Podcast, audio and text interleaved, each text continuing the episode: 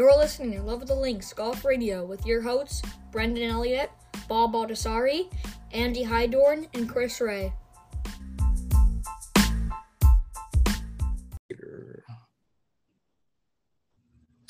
All right, Love of the Links Radio is back um, with Bobby and Andy, my my cohorts in this little adventure that we've been taking the last couple years. Um, and we never know when a season's going to stop. We just kind of all get busy and say, oh, we'll just, when we start back up, we'll call it season four or five or whatever. Is but, it really a season? yeah. I, you know, it's just the thing that these podcasters do. I don't even know. I don't even know if we could call ourselves podcasters, but whatever. Um, but there is some stuff in the works that we could be syndicated here starting in 22, 22 um, but I'm not going to really release much on that. We've talked, Andy and Bobby, we talked about that where we'll get out to a much broader audience. So that's exciting. That's cool. Um, thanks to Andy. We got a really cool guest uh, to kick things off for season four. Uh, Rob Oppenheim, PGA Tour uh, player. Um, I wanted to kick off, Rob, with how I got to know you um, or know of you, which was when you were playing at Rollins College in Winter Park, Florida. Um, but uh, maybe I'll let Andy start because you guys go back even further than that. So Andy, why don't why don't you kick stuff off? How you guys got to know each other? What uh, what are some things you can talk about maybe in terms of Rob's game when he was a junior golfer? I know you were a three sport athlete uh, in high school, and I read something here that said you were much better baseball player than you were golfer back in high school. I, I'm not sure. I played more baseball growing up, but uh, once I started playing more golf, it it was uh, yeah, I got got better at golf quicker, and I had had more potential, put that way, in golf than baseball. well, Rob, thanks a million for coming on with us. We're we're uh, excited to have you on. Um, and and yeah, just a little background. I, I, knew Rob when he was I don't know 14 years old. um, yeah. We both we both uh, kind of played golf at Indian Ridge in Andover, Mass. Um, you know, I know Rob's dad real well, and and uh, I, I basically have, have watched Rob grow up into, you know, a really good amateur player, a really good college player, and been watching you all the way, you know, through your professional career, and and you know, you're you're a, a man of grit and determination, and it's been a grind, hasn't it? you know what? You know what? The one thing that that when when we saw each other in Houston um, last year, the year before, the year before, um, the one thing that that kind of hit me hard was you love golf, um, right. and and I think you know I, think you said to me something like you know when when the tour's got an off week, you're looking to play golf somewhere else, and right. And, well, that's awesome, and and that's why you know you're where you are, and and I think that that's a that's um, you know certainly a, a, great thing to have in your back pocket because there i know there's a lot of people that play golf for a living that don't love playing golf. Um, no question. And yeah i think that's long, one of the main reasons why i've been able to play as long as i have. And um, you know i remember growing up at indian ridge like you do i think growing up there was a very lucky to be grow up you know the new england area boston andover and you know place like indian ridge where we both were, were there. And it was you know what I love. I'm you know now I live here in Winter Park, Florida, and it's it's definitely very different. Raising my, I got two kids, nine year old and a five year old, so it's definitely I'm just picturing how I grew up and trying to raise them similar ways that my parents did for me. And um, you know what was so great about there was the seasons. You know, you, you kind of put the clubs away and you, you pick up another sport. You you know the winter's there, and then you play another sport in the fall or spring or whatever it is. But you know, here just these kids specialize in sports so quick, right? And it's yeah. like next thing you know, they're playing year round and I'm kind of having that, trying to figure out with my kids what sports they're getting into. Uh, they're playing baseball and soccer and this and that. But uh, you know, I used to remember caddying up in the Ridge and getting to watch people like you play, and that was kind of some of what's that silky smooth swing of yours, and that you know go go uh, copy that afterwards. And uh, yeah, it was a great funny. place to, to grow up for sure.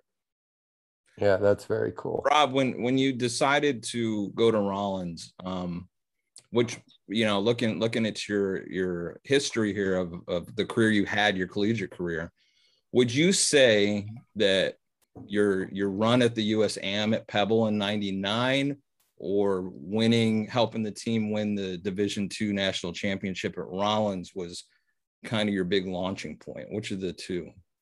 I would say the the first, the, the 1999, the U.S. Amateur at Pebble Beach.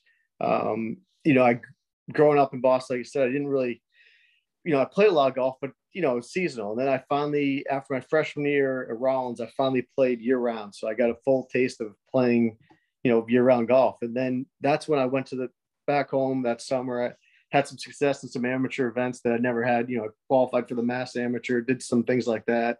And then for me to just to get in the US amateur was a big deal. I mean, never did anything like that. And then to, you know, be at Pebble Beach and, uh, you know, make it to the round of 16, that kind of gave me confidence, you know, going to the next, um, you know, that next year, my sophomore year to kind of, I felt like I, I belonged and I felt like I just gave me a lot of confidence what was great about that U.S. Amateur, and then Andy can attest to it. It's you know, growing up at Indian Ridge, there were two guys at our club that were my age that were way better than me. One guy ended up going to Stanford. One guy went to uh, Northwestern. Dave Schaefer and uh, Ned yep. Yetten, and yep. they both qualified for that U.S. Amateur as well. So there's three of us from the same club played that U.S. Amateur, and I was by far the you know the least qualified as the three of them. So I think that kind of helped me growing up. I was fortunate enough to play at a place where I had friends and I had a lot of, you know, there's a lot of junior golfs there. I had a great junior golf program and there were kids better than me. So I was always trying to get better and, you know, people were beating me all the time. And I think that's, you know, it's great for a kid to kind of have that motivation. And, um, you know, it's uh, so very fortunate to have that. But to answer your question, yes, I think the Pebble Beach was the thing that gave me confidence. And then after my senior year, you know, us winning the national championship, what was great about that is there's nothing better than you know, to win something as a team. You know, golf so individual. I mean, you kind of try to build your own team, but we, uh, you know, to win the national championship was, you know, some still to this day, the golf coach is one of my closest friends. Some of the guys on the team are, are really good friends, and you know, I still help out the program right now. It's one of the things I like doing when I come home, just kind of play with the college kids and kind of help help them out. So um, yeah, that was you know, like I said, we still we still talk about that today, and it's you know great memories winning the national championship together. You know, you just I'm, you didn't just help the team win the national championship. You were player of the year for Division two that year too, right? I made a few putts that year. Yeah, it was a, it was a great season. Yeah, and that was kind of it. You know, I never really, you know, it wasn't like I grew up thinking I'm going to play professional golf. I just, uh, you know, I came down to Florida and played somewhere I could play, and that was at Rollins College, Division two. And, you know, then I started getting better, having some success. Then, you know, we won the national championship. I was player of the year, just kind of came out of nowhere in, in my eyes a little bit. So next thing you know, and I love playing and I was felt like I was getting better. And so the next thing, thought, hey, I got to give it a try. So I went to Q school and didn't get my PGA tour or back then it was right to the PGA tour, but I didn't make it to the final stage. And that's where I played the Canadian tour, played that for, you know, four years. And then finally, you know, I, I grinded the mini tours for a while, but every year I felt like I was getting better. So there's no part of me that ever thought about giving up. But um, it wasn't until 2009 that I finally made it to final stage. And uh, so that was, I turned pro in 2002. So seven years of kind of the main tours, Monday qualifying, doing all that before I just made to the, you know, the second uh, level tour, the Korn Ferry tour. And, um, but, you know, I think golf, that's what's so great about it, right? You keep, as long as you feel like you're improving, you're getting better. There's no one to, uh, you know, it's you're kind of your own boss in a way. But if you yeah. see, you know, you think you can do it, and you still have belief and you have support, um, you can keep doing it. And now today, to be honest, it, it's changed the landscape of mini tour golf. Back then, there were way more tours that were you could stay at home and play, and you could actually make some, you can make a decent living. Now it's kind of it's changed a lot where you got to either play Latin America or you got to play the uh, Mackenzie Tour, which is up in Canada. And you know, financially, those tours are really tough to to to keep it going. So yeah, I think you kind of to do what I did for as long as I did. It's it's harder nowadays to do that. Mm-hmm. So uh, I always wondered what what was it with Rollins? Did you have a connection there, or was was it literally like you said you were just looking for a place that fit where you could play? Well, my father went there, so that was the first. Oh, he did. It was I on the radar. And then I, there's a couple of guys above me that played baseball that went to Rollins. And so I came to visit them, had a great time. And, uh, you know, it was a place where I knew I could play, which, yeah. you know, so check the box. It was a smaller school. I could, it was in Florida. I could play there right away. You know, looking back, you know, growing from up in Boston, I didn't really realize that how big college football was. You know, it's all professional sports. Then you get yeah. down here, you realize how big college uh, college football is. And looking back, you know, it would be kind of fun to kind of missed out on that whole experience. But no regrets going to Rollins. You know, like I said, I still live in Winter Park today. Um, you know, live right here, still help with the team, and it's been a huge part of part of who I am. Yeah, and and you guys were good for a while, right? I mean, yep. I think Tim Aquaviva went down there. What? Correct. Three or four years after you. Yeah, it's you know it's it's Division two, but the whole the conference is great. The Sunshine State Conference, very athletics are strong. I mean, you get a lot of guys from you know foreigners coming over to play who don't really know the difference between Division one or two. They just know they can go play golf in Florida, and um, it's competitive. I think I can see it now. It's more competitive than when I was even there. It's just you know one through five. There's very deep, and um, you know golf's different than uh, you know other sports where you don't have to go to the big powerhouses to kind of go to the next level. You can kind of play Division two, and you know as long as you keep improving, you can uh, you can get there. Definitely. You know, Rob, there your your path is very similar to a young man that I coached in high school. He was on the team at Bishop Moore High School. Uh, Sam Ryder. He uh, oh yeah grew up in yeah. Winter Park. He went to uh, went to a small school, Stetson University, and you know, when I think when I thought back to high school, Sam was a good player, but you know, nothing really stood out. And then when he went to Stetson, I said, "All right, that makes sense. That's a good place for him to go." And then he he had the same type of journey that you had, where he was on the Mackenzie and he, he did a lot of, uh, you know, grinding through those tours and just found his way onto the PGA Tour. Would you would you have any advice? Because I, I coach a lot of teams right now that uh, play or just starting to play high school golf, and you know some of them are talking about that, and they they know that it's a long shot. You got to be really really good. I mean, if you think you're good, you have to be the best of the best players that you mm-hmm. play with. So, what what kind of advice would you give to high schoolers, maybe a freshman that's just getting going in high school golf and competitive golf? Yes, first quick. I think Sam just finished top ten last week in Japan, didn't he? Did he? He was uh, yeah T seven, I believe. T seven. Good to see. Yeah, Sam's a good guy and good player, and that's good to see. I didn't know you had that connection, but um, yeah, no. For the high school kids, I think, uh, you know, for the most part, I'm a believer in you know playing golf. I think too many guys get stuck on the range and, and hit balls and try to get too mechanical, especially at that age. I mean, as long as you have, you know, your grip, your fundamentals are somewhat in place, get out and play, you know, get out and play golf, learn how to score, compete. That's why, you know, I played a moonlight event today just to put the ball in the hole. And, you know, for advice, I think, you know, hold everything out, you know, learn, don't give, pick up those three footers, post the score.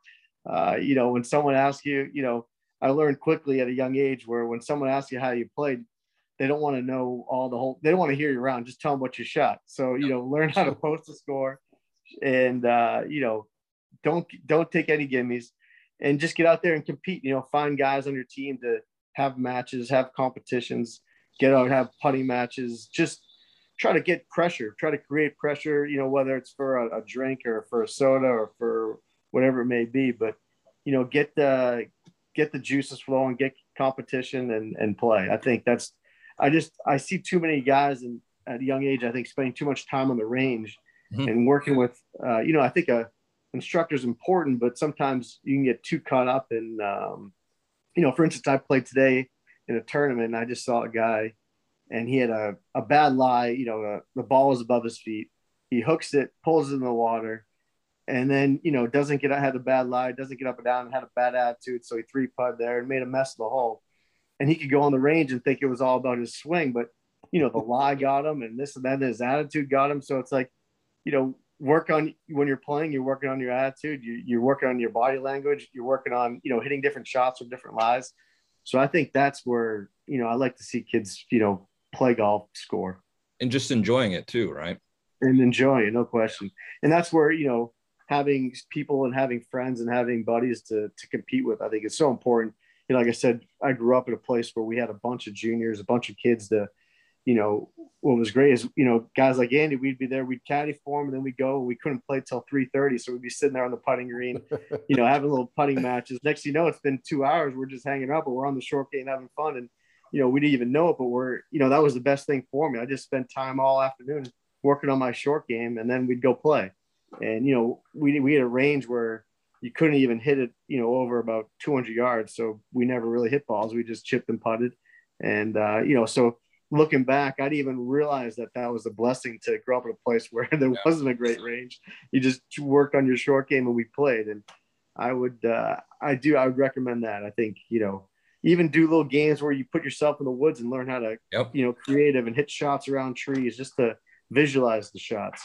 Um, just little things like that. But uh, be It's funny- careful of spending too much time on the range. it's funny when we were we were talking in Houston, you were saying the same exact thing. You're looking up and down the range, looking at all those guys out there, you know, with their coaches and their trackmans, and said and you're Yeah. like, you know, I'll go, I'll go hit some balls just to figure out how far my wedges are going, but but that's about it. Yeah.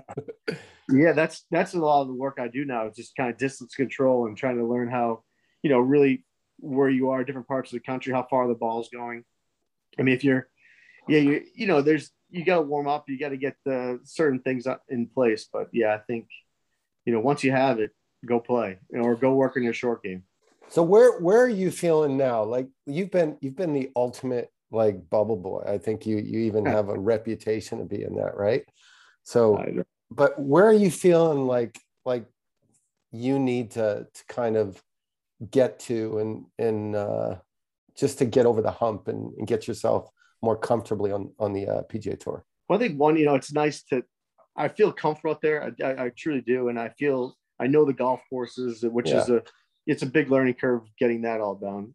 You know, what's really tough about the PGA Tour, and you know, there's 125 cards every year, right? The guys that keep their card, Mm-hmm. and of those 125, there's probably 50 to 75 of them are those guys are gonna between the events that they play and who they are, they're not gonna lose their cards. So you get some of the best players in the world fighting for 50 to 75 cards. And it's just it's it's competitive. It's as competitive as i've ever seen it.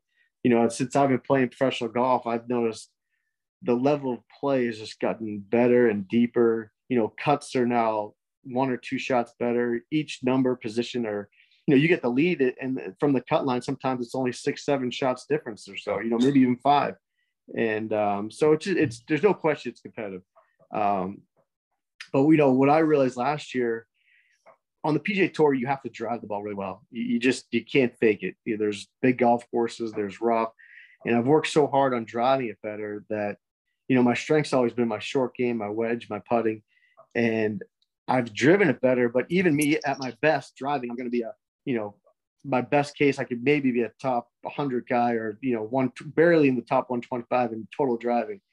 But you know, short game, I think I can be a top 50 or top 25 guy. And, you know, when I look at my stats, I'm outside the 100 in my short game. So I really realized that I need to, I'm driving it better. Now I just need to put some time in my short game. I've been spending a little time the last month. I just nailed down some fundamentals. wanted to just kind of pick his brain. I mean, that's a guy that had a long career. without hitting it very far. Exactly. yeah, that's the guy. Yeah. That's the brain I Yeah. need to pick.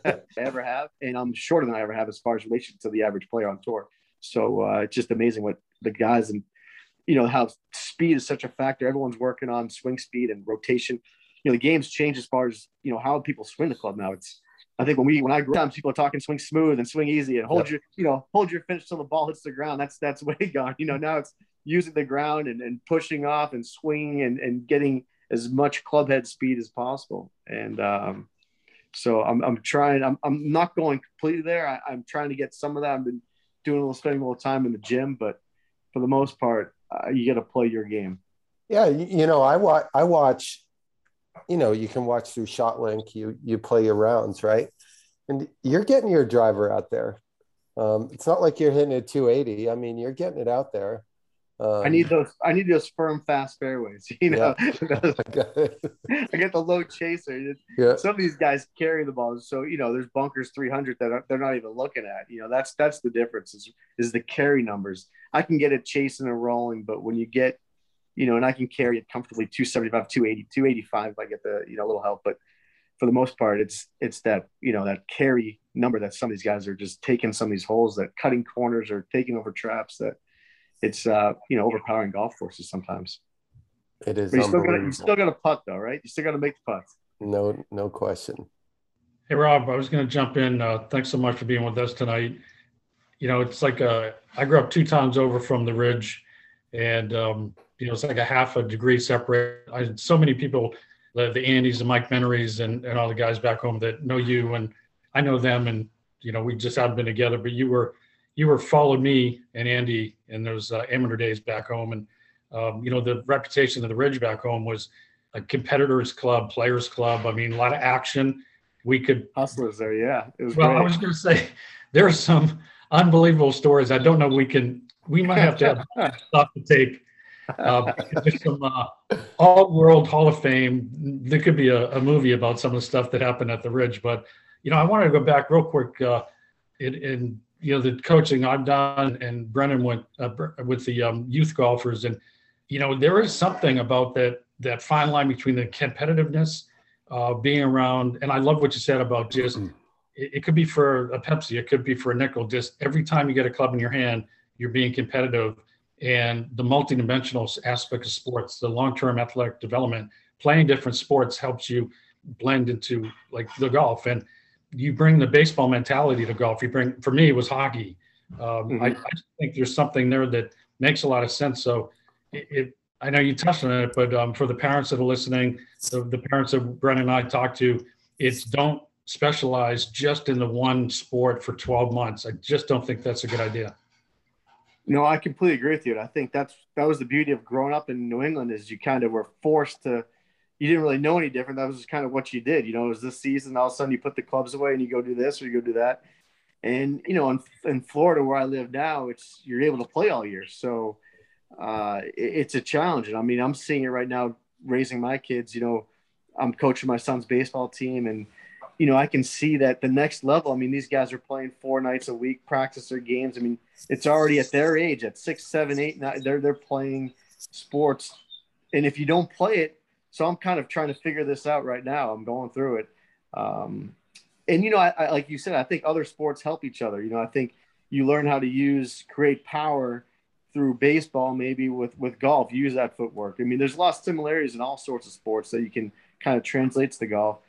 And then there's the whole burnout factor, right? If if you play too much, mm. and then all of a sudden, you know, we talked about Andy said how much I love golf, and I'm not sure it's because I I picked it up later, this that, and I kind of it came from me. It didn't come from my parents. You know, I loved it. I, I kind of, but I didn't know that at a young age. I just kind of loved it as I got. I, it just got more and more as I started playing. I started enjoying it where sometimes you know I've even seen it at college level where kids came and had a good resume, were supposed to be some of our best players, and next thing you know they they meet a girl or they you know next thing you know they start getting a little social life or they and their life changes they don't have their their parents putting the pressure on them and then they're they're done playing and so you know i think the parents it needs to come from the the person the kid i think first um, and that's why right now i'm trying to show my kids every sport there is. You know, I'd love for them to play golf, but introduce them to everything and see where what path they choose.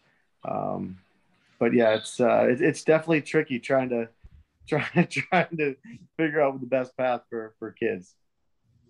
Now, is your daughter playing soccer? She's playing soccer. She just turned nine, and uh, you know, once again, I mean, soccer. There's these travel soccer. They're going all over the place yeah. doing this and that, and it, it's fun, but it's amazing the uh, time commitment and I'm just not sure if I'm convinced that at that age that the travel and all that stuff is worth the. Uh, do you do, you get it? I mean, she loves it, so I'm not sure, but it's uh, it's tough. I mean, she wants to be part of these teams, but there are a lot of different uh, big commitments. Yeah, I, I don't know. I, I think it's really tough because essentially some of the kids start looking at it as a, a you know, something they have to do as opposed to something they want to do. Correct. Um, because the schedules are so packed and there's so much they have to do. And it's like, you know, you have to go to practice, you have to go to a game. And, you know, the the lack of that frequency when we were growing up made you like, you know, just dying to get, get a baseball practice in or a baseball game in. It's like what I think it was what's more is I, I don't know it just seemed like we would just do it with our buddies and we'd go play in the backyard and you're competing, you're playing. And it, yep. it wasn't organized, right? It's just like, hey, let's just go play ball. Let's just go do this. And you just kind of, you're still getting the skills. It's maybe not as structured as that, but you're, the skills that's still being learned. And now it's it's all it's very structured, I guess. There's it all organized sports, this, that. There's not as much just the playing sports where you just let's just go out and pick up let's go have you know, let's get 10 kids to go have a game, whatever it yep. is. Hey Rob, um, you know, I just I just thought of something that I think is germane to this. Uh, um, I'm in the I'm over at Hillview Country Club where my dad was the head pro for 30 years, and it was yep. a Monday, and I'll never forget being in that golf shop and one of the guys that might have Ross Kuhn was there from the Ridge, Dick yep. Hanscom, Dick Hanscom, Eddie Whaley, Art Harris, Billy Max, like all these North Shore names that nobody we we know the names. So. North Shore Le- legends to all of us. Yeah, the yes. legendary names. exactly. So, and, and, I'm in the shop, and I'm this young kid. I'm and my dad's got the guys over to play on a Monday. There's no proams or anything. And one of the guys made a comment that really triggered in my head. And I never reached the heights that you have, but as I was going as an amateur and turning pro, um, I can't remember. It might have been Dick Hanscom that said, uh, you know, he played this tournament and he had a bad start, but he had to figure it out during the round and he rescued himself like the round. And, you know, it goes to what you were saying earlier, that, that guy that had the bad lie, you know, if you're standing on the range with a perfect lie in a robotic swing, you don't, you don't encounter all those difficulties on the round, on the ring on during the round. And then how do you make a couple bogeys and get a feel in your swing that you figure it out and all of a sudden you got a decent uh, decent score going. And there was something about that conversation in that Hillview Country Club golf shop that one day that I thought I had to be perfect to, to shoot a perfect score, and he didn't. Right. Well, golf's so far from perfect. I mean, that's that's what's great when I've played with some of the best players in the world, and you're expecting them to never miss a shot, right? And and they hit plenty of bad shots. The best guys in the world, you know. I mean, I, have seen it, and it's it's kind of encouraging. Like, oh wow, they they can hit a terrible shot. You know, they can miss a short putt. And you know, when you see them on TV and they're leading, that's usually when they're at their prime and they're they're playing great. But um, yeah, golf's not perfect, and I think sometimes, a lot of times, you know, if you get caught on that range for too long, you're trying to make it perfect and make this perfect swing, and uh, that's just not what's what happens when you're on the golf course. Yeah, you know, I, that, that's over the course of the last couple months i've been writing um, articles for pga.com and i have this underlying tone of always making sure i don't care if you're a plus four playing on tour or just getting started making sure that you're having fun with it and too many of the kids i work with i got to pull them aside and say look this is not life and death. There's things that are way more important than golf. And yeah. you don't enjoy it now or find a way to enjoy it even through the rough spots then you're never going to enjoy it. And you know for you being uh, being a tour player i i really would love to get your insight on you know i know it's a job granted it's a job that's what you guys do for a living so there's there's that realm of uh seriousness to it but just like some of the things you've said tonight just reinforce what I try to tell these kids. You're just looking to tee it up whenever you can. You played a moonlight and you're a PGA tour player and you played a moonlight tour tonight. So, you know, it, I'm definitely different than that. Like there's okay. some guys that that don't really that play. They just they they don't they play the PGA tour and then they come home, they practice and they might not touch they might not even go on the golf course till the, the next week where they tee it up where I've just learned through playing, and I just and I, like you said, I enjoy that. So it's yeah. it's I'm not sure. I've you know, I've had a struggle as I've been home, and you know, with kids, you know, you're you don't have all day. I can't go play 36 now. it gets a little different, you know. So time management becomes a little bit of an issue, but um, I think different people work differently, and you know, that's how I've always done it. Um, and and for me, that's that's fun. You know, some guys like to put the headphones on and get on the range and, and grind. And that's, you know, for some guys that's fun. And that's, that's the, their personality. I think I'm maybe more social where I like to um, engage. You know, one of the struggles I've had on the PGA tours when I've played with people that don't talk or aren't very social. And next, you know, you, it happens all the time where you have a group and, you know, uh, for instance, last year I played uh, the Wyndham. I'm playing with Webb Simpson and Jason Kokrak know both those guys pretty well and had a great day. And now I'm going to the last round Sunday. I'm leading tied for the lead and or in the final group. I'm, I'm, I'm one or two back. Siwoo Kim and the atmosphere of the group completely changed. It went from a light, fun group to now it's very serious, no talk, this and that. And that's where I've learned to lean on, you know, a caddy, a standard bearer, or, you know, talk to someone in the crowd or talk to people. They're COVID, so there's no one in the crowd out there. But trying to, you know, and I look back at that round and I didn't play that great. I shot even par and I kind of fell back. But I looked back and I was like, wow, that, that group just the atmosphere was so light, so fun on on Saturday. It went to all business on Sunday. And I've really tried to, you know, make my rounds on tour like I'm playing at home with my buddies and trying to get that as looseness and it's not easy to do. It's hard to kind of duplicate that, but I try to do that. Some other guys that won't work for them. And I think that's part of golf, which the fun part of golf. You know, I'm, I'm 41. I've been playing golf for over professional golf for 20 years and I'm still learning the best way to go about it for myself. so still learning the different tricks, still learning how to the best way to. I mean, I have a good idea, but the warm up and little learning little things like that, where you know you don't learn that difference unless you were in that situation in that final group to kind of get the feel of wow this what was different and then you kind of can can look back and kind of improve that way that's kind of how i've always done it where you know i improve when i go on the golf course and learn what works out there because too many things work on the range. As we all know, everything kind of yep. everything can work on the range. Don't I know that?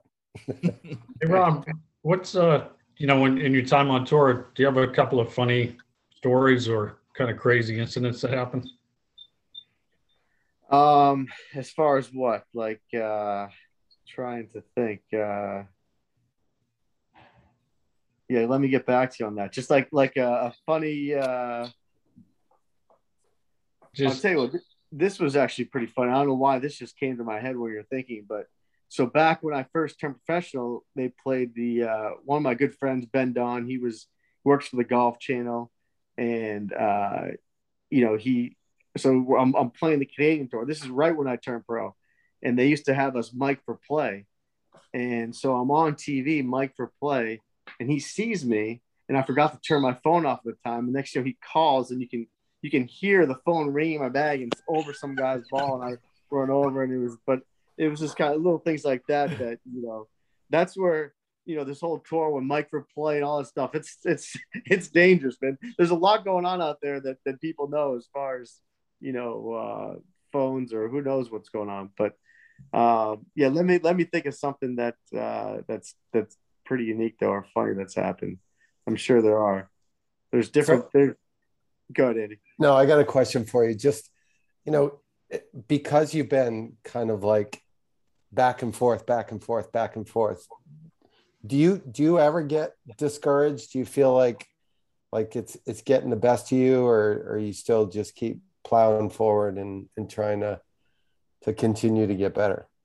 Oh no, yeah, definitely discouraged. I mean, I think you know, in 2015, I won on the, you know, I, I finally won on the Korn Ferry Tour. I was going to get my PGA Tour card. And then I ended up finishing 26th the regular season. And then I was like, oh my God, that was just the most heartbreaking. I was that close. Right. but then all of a sudden I got to regroup that next, you know, week because I'm playing three playoff events to get my tour card again. And then I finished 25th in those. So, you know, you kind of have to be resilient. You kind of have to bounce back. You got to have that short memory and kind of really, um, but you know, yeah, I was. There's no question. I was very disappointed at the end of the year after I didn't get it, my card back at the playoffs, and um, I've had some time off to kind of reflect a little bit. I've, this is the most time off besides the COVID COVID time I've I've really had. Yeah. But you know, I think goes back to there's nothing I'd rather do than play golf. You know, I mean, I, I love doing it. I love playing.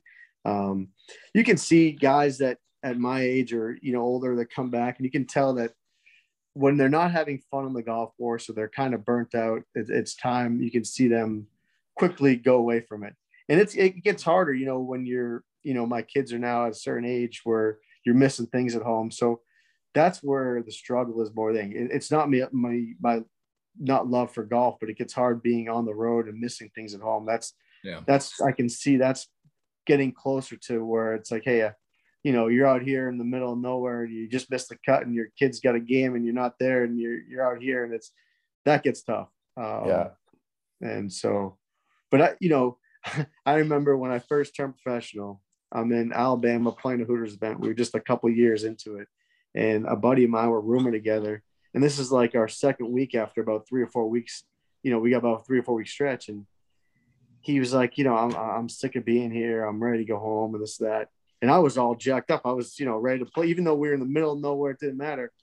And he quickly he stopped playing quickly. And to play professional golf, I guess my point is you gotta love the lifestyle. I mean, it's Yeah. not it's glamorous. It's you know the the guys at the top. I mean, they're they're maybe flying private and, and the travel's easier, but still they're on the road. You you gotta love to you know you gotta love golf. You gotta love traveling. You gotta love not mind being in hotels or wherever you're at, and you know that's the high level. But you know the PGA Tour, which different. It's very different. You know the PGA Tour is where everyone wants to be playing, but in some ways everyone kind of has their own team and it's all a little bit more isolated where when i played the canadian tour there were six of us. We you know three to a room traveling traveling across country you know going to you know bars or going to restaurants at night playing cards doing whatever. It's it's more social. Even the Korn Ferry for that matter it it's it's a little bit more guys are band working together to kind of kind of cut expenses a little bit or this that.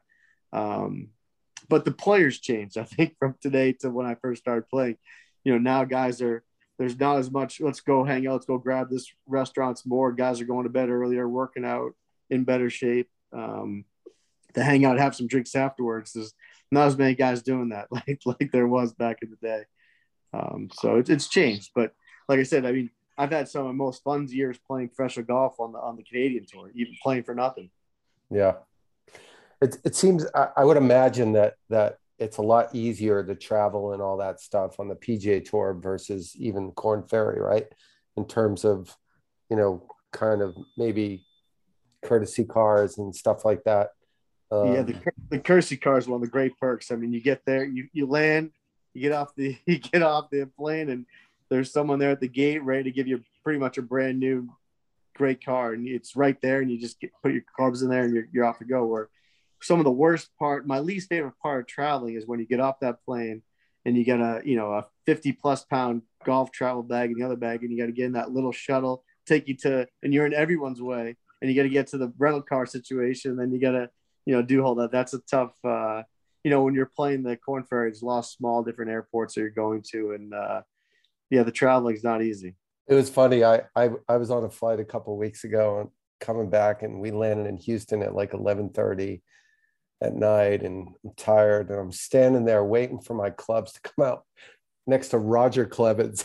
it's like, it's like this schlep is right next to me, like, like being miserable just like I am like at, at midnight, yeah. waiting for your damn golf clubs to come out. Oh yeah, I mean, I've had plenty of times where they don't come, and you're kind of right. Yeah, there's oh yeah.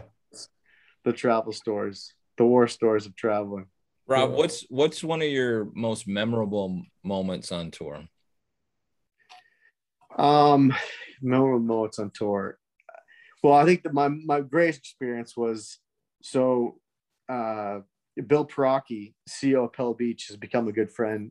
So when I played the US Amateur in '99, that's when I first met Bill.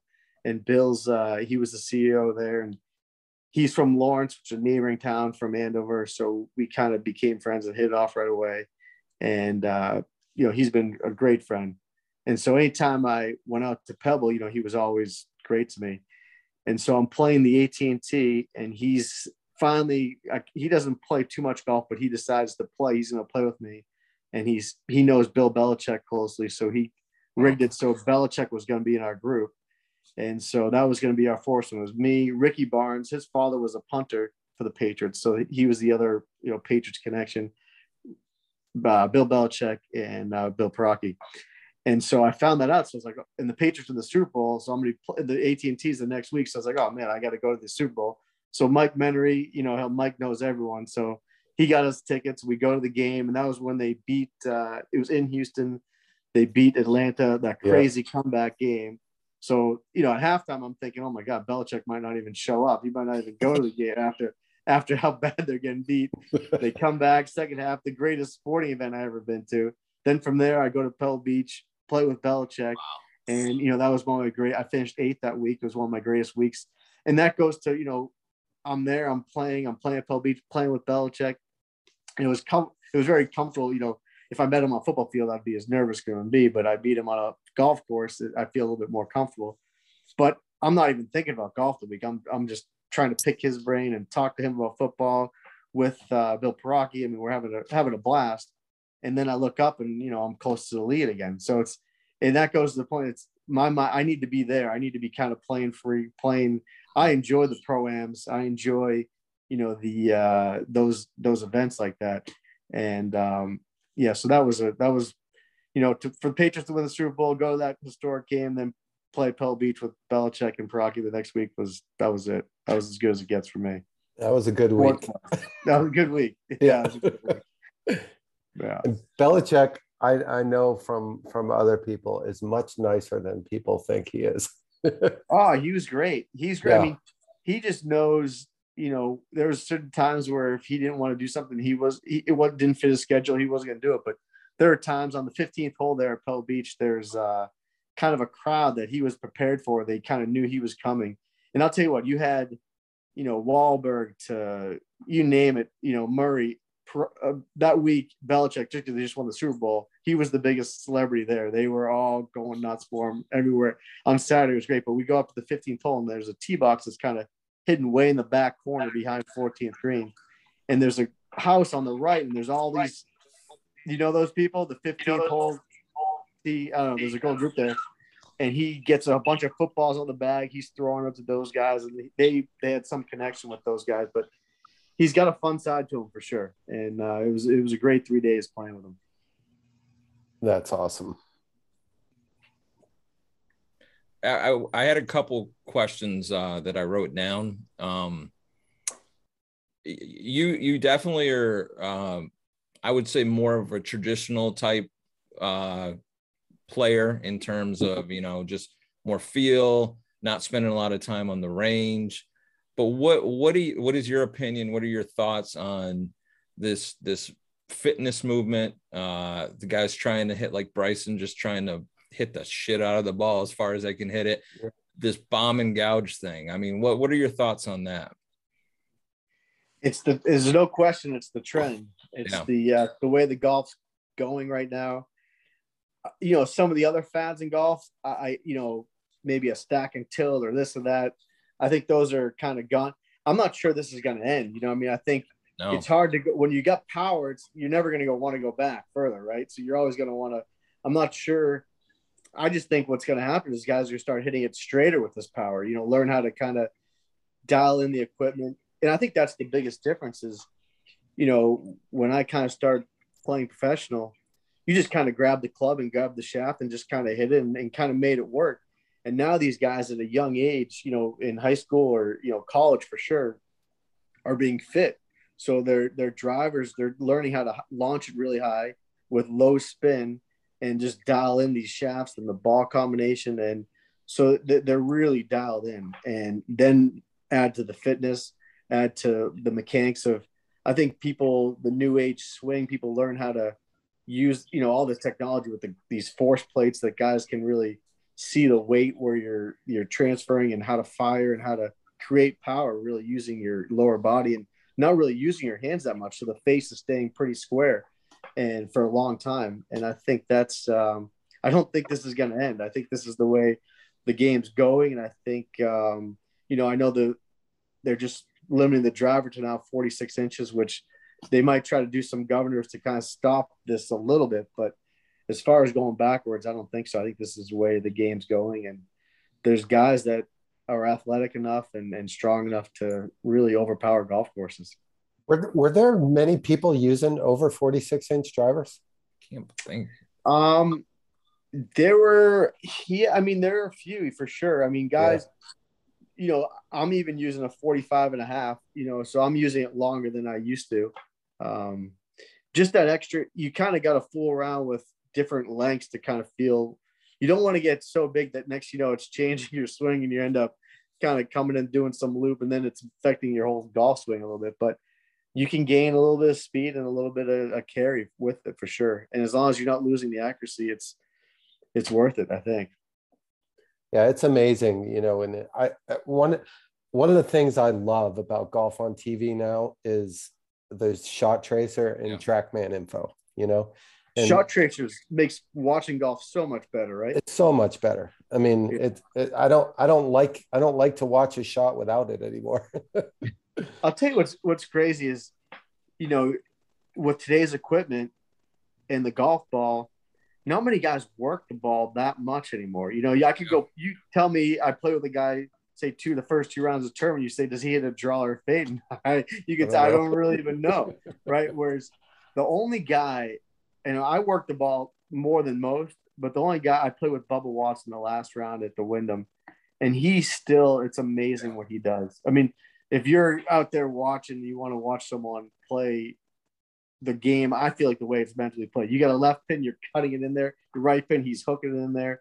And you know he was hitting mostly big cuts off every tee shot, but the way he could work a golf ball was just it was amazing. And not many guys do that anymore. And I think it, it's hard to move the ball as much. You know, with the drivers and the ball. I mean, you got to really, you know, you want to cut it. You got to do something a little bit different, not just your with your stance or grip. You got to really kind of make a swing to create that cut.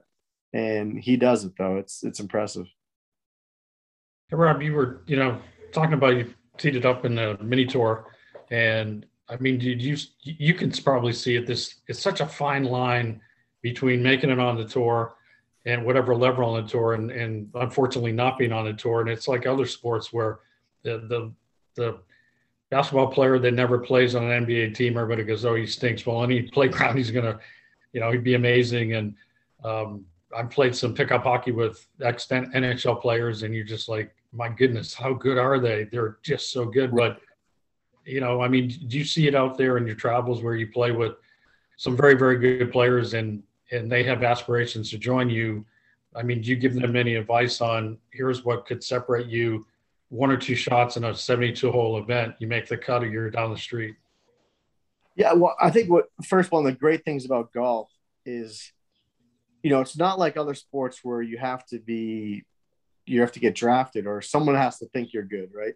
You just shoot a score and you get to the PGA Tour. You go to Q school or you, then you get on the Korn Ferry. Doesn't matter how you do it, what it looks like, who you are, what age you are. If you do it, you'll you get to the PGA Tour. And so I always thought that was one of the things that kind of kept me going. Like if I felt like I was kept getting better, it didn't matter what it looked like or how old I was. And, you know, I, I was 35 years old when I got my PGA first year on PGA Tour. And, you know, with the Boston Red Sox or New England Patriots, would they, they there's no chance I'm dra- they're going to draft me, right? Um, there's not a chance. So that's what kind of always kept me going. And, and that's what I think is different with other sports. If, if you're good enough, there's so many opportunities, whether it's a Q school, you could go Monday qualify, get in and have a great week there. If you're good enough, I think you'll get there in golf. And if you're not, you probably won't. But like other sports, some guy can maybe say, "Hey, I just didn't get a, I didn't get a fair chance." You'll get a fair chance in golf. That's what I, I do love that about it. Um, you know, I think a lot of it comes down to too is the mental part of the game. A lot of guys, you know, you see on the main tours, guys hit it as good, if not better than a lot of tour players, but they don't have the something about it in their brain or how they the confidence or you know don't love the spotlight when this when it's on do they do they shy away from the moment i'm not sure what what it is on you know you could you can see it in some people that just love the moment and, and, and embrace it where some guys are kind of scared of it and golf it's very evident when you see that in, in, in people um but uh yeah you're right it, it's a fine line but i do love what golf is where i think if you're good enough you'll get there at some point one way or the other and um that's kind of what's kept me going for as long as that I have. So, what, what's your take on this? Is this is kind of a, a taboo subject, but some of these guys that just lose their game, like lose it, like Smylie Kaufman, right? You Yeah. know, and and there's been several guys. I forget who it was a couple years ago that missed a bunch of cuts in a row. Then he won a couple events. Um, big tall kid. I, I forget Even David was. Duval, he's a great example. Yeah, I, I Yeah. mean, like, like in in your opinion, what's going on there? Yeah, I mean, I think it's a lot of uh, you get some mental demons, you get some mental uh, block where you, you know, it's a lack of confidence for sure. Um, you know, I think people don't realize though also is how hard the golf course is on the PGA Tour. I mean, Yeah. they're just they're very difficult and very demanding, and when you're off, it's it's it's embarrassing sometimes because you don't it's so hard sometimes. Like I remember I played Bay Hill last year, uh, the last event before quarantine, and I um, I was on Sunday by myself. I was the last. I made the cut, but I'm the last off, first solo. So I'm playing, and I got friends and family out there watching. And Bay Hill's playing brutally hard. I mean, it's firm, fast, and I got people because I live here, and I'm I, I just want to hide. I mean, it's it's I, I'm I'm shooting. I shot eighty something, and I was like, get me off this golf course. It's impossible. and I, I think, you know, I remember it's funny how I, I talked to the Winter Park High School coach a lot and, and, some of these guys, and they'll go through these stats on the PGA Tour where, like, you know, from 100 yards, the average guy hits it 15 feet or 16 feet or something like that. And and he's trying to get his players, which I get. Uh, it's a good move to tell your high school players don't get too upset when you hit it to 20 feet because the average on PGA Tour is 15, 60 feet. But what they don't realize is when you're playing on tour, the pin is three from the edge and, and the greens are rock hard and this and that. And so 15 feet, like when I'm playing my home course, usually I'm three feet to about 10 feet, eh, you know, on a, on a hundred yard middle green pin. But on tour, I get out there and guys like, man, you're hitting your wedges all over the place. I'm like, well, it's it's a little bit more difficult with these pins. But I guess the point is, you know, a guy like Smylie, obviously the loss, loss of confidence. He gets on situations where, you know, it, it's very difficult. And then you start, you know, yeah, you start questioning. And then, you know, there's no question in a way to get better, in a quest to become better, you start working with this guy or you're going down right. this wrong. He obviously went down a wrong trail of, of, of advice and trying to do something that maybe he his body can't do or this or that. And you know, I think that's something I've been very careful about not doing is, you know, seeking.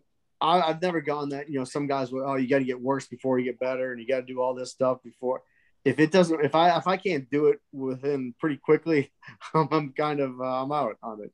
I'm, I'm i feel like uh, I it needs to make sense. I need to feel it. I need to see it, and I need to be able to somewhat do it quickly or I've never been someone to just go rebuild the whole golf swing and, and, and do that. But you don't, guys, you don't, don't seem think. you don't seem like that type of player anyway. You know, the one who's gonna gonna start, you know, tinkering and and you know messing around with stuff. I mean, you're more into playing the game and getting most out of out of you know what you can do on the golf course and uh, I, well, I think, I think, that can happen to you on tour. There's, you can go there playing one way or, or, playing the game one way. Then you get there and you see this guy doing this or this guy doing that or this coach and he's got all these guys so i need to kind of do i must need to do that as well and then you you do this and you're like you're completely lost because you're not who got you there really and you kind of i think that's that's a path and a problem that a lot of guys go down. Yep. and um, it's difficult though because you know you want to get better right? And so if you're doing the same thing and you're not where you want to be you got to you got to seek out help somewhere or look elsewhere or what's this guy doing? And um, it's hard. It's hard to put the blinders on and just kind of go to work and do what you do. Hey rob just out of curiosity where do you where do you play? Uh, you you're a member of interlachen or you play yeah i finally yeah I'm, i played interlachen um, okay. member there but i i play at orange tree probably the most with the guys okay. There's a lot of guys out there that's where if i'm looking for a good game that's where the guys are there yeah. Um, Double D's a great pro.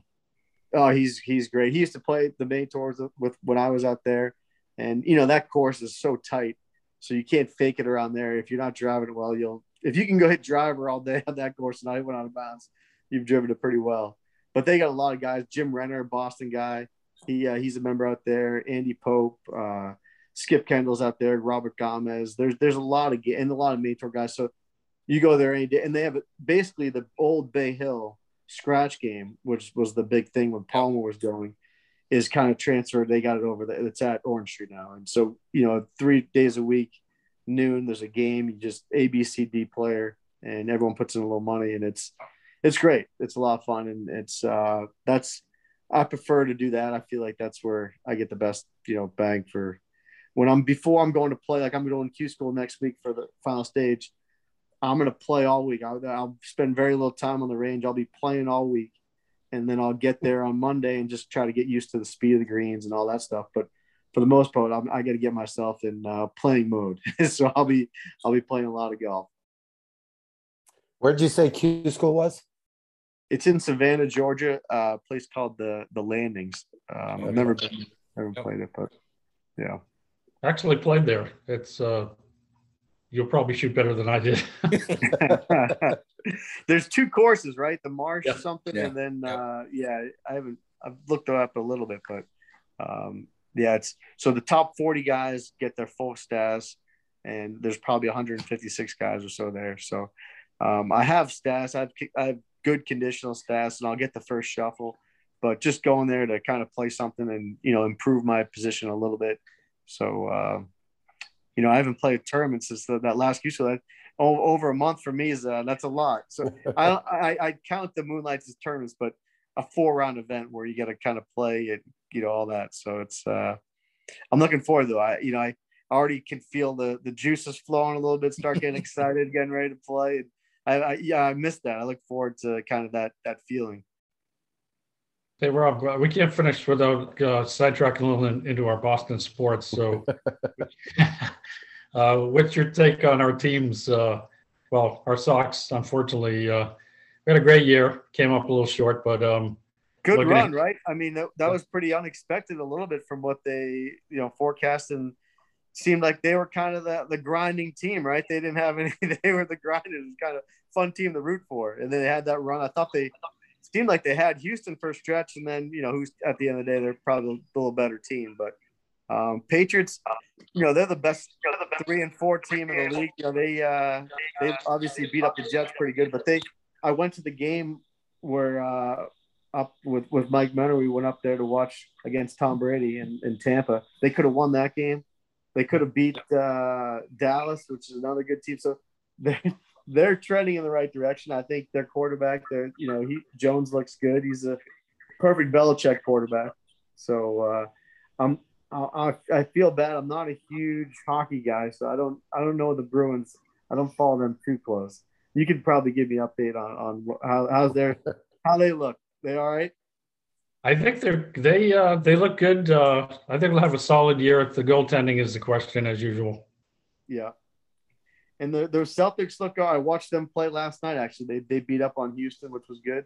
Yeah. So uh, love They look Boston kinda weak, sports. though. I, I've already brainwashed my kids that they're Boston fans. You know, Florida kids that are keeping the Boston Boston fan base alive in Florida.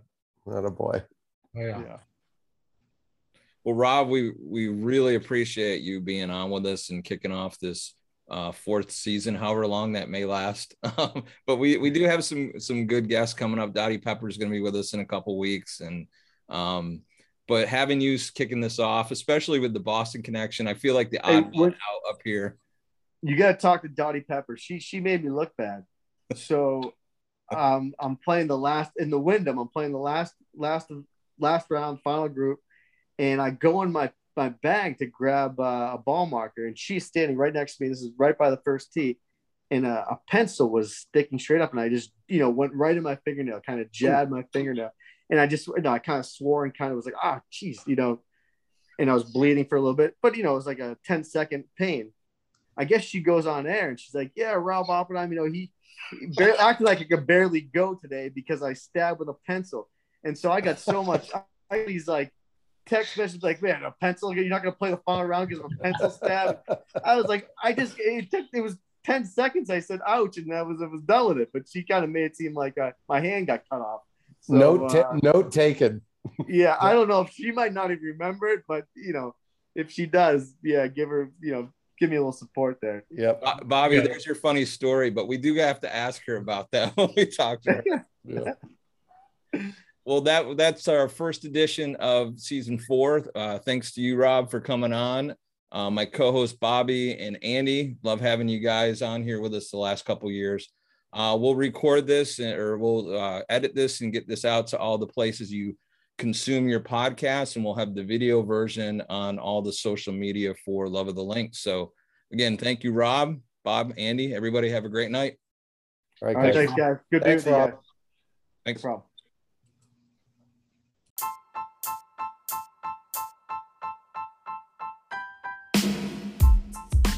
Thanks for listening to Love of the Links Golf Radio.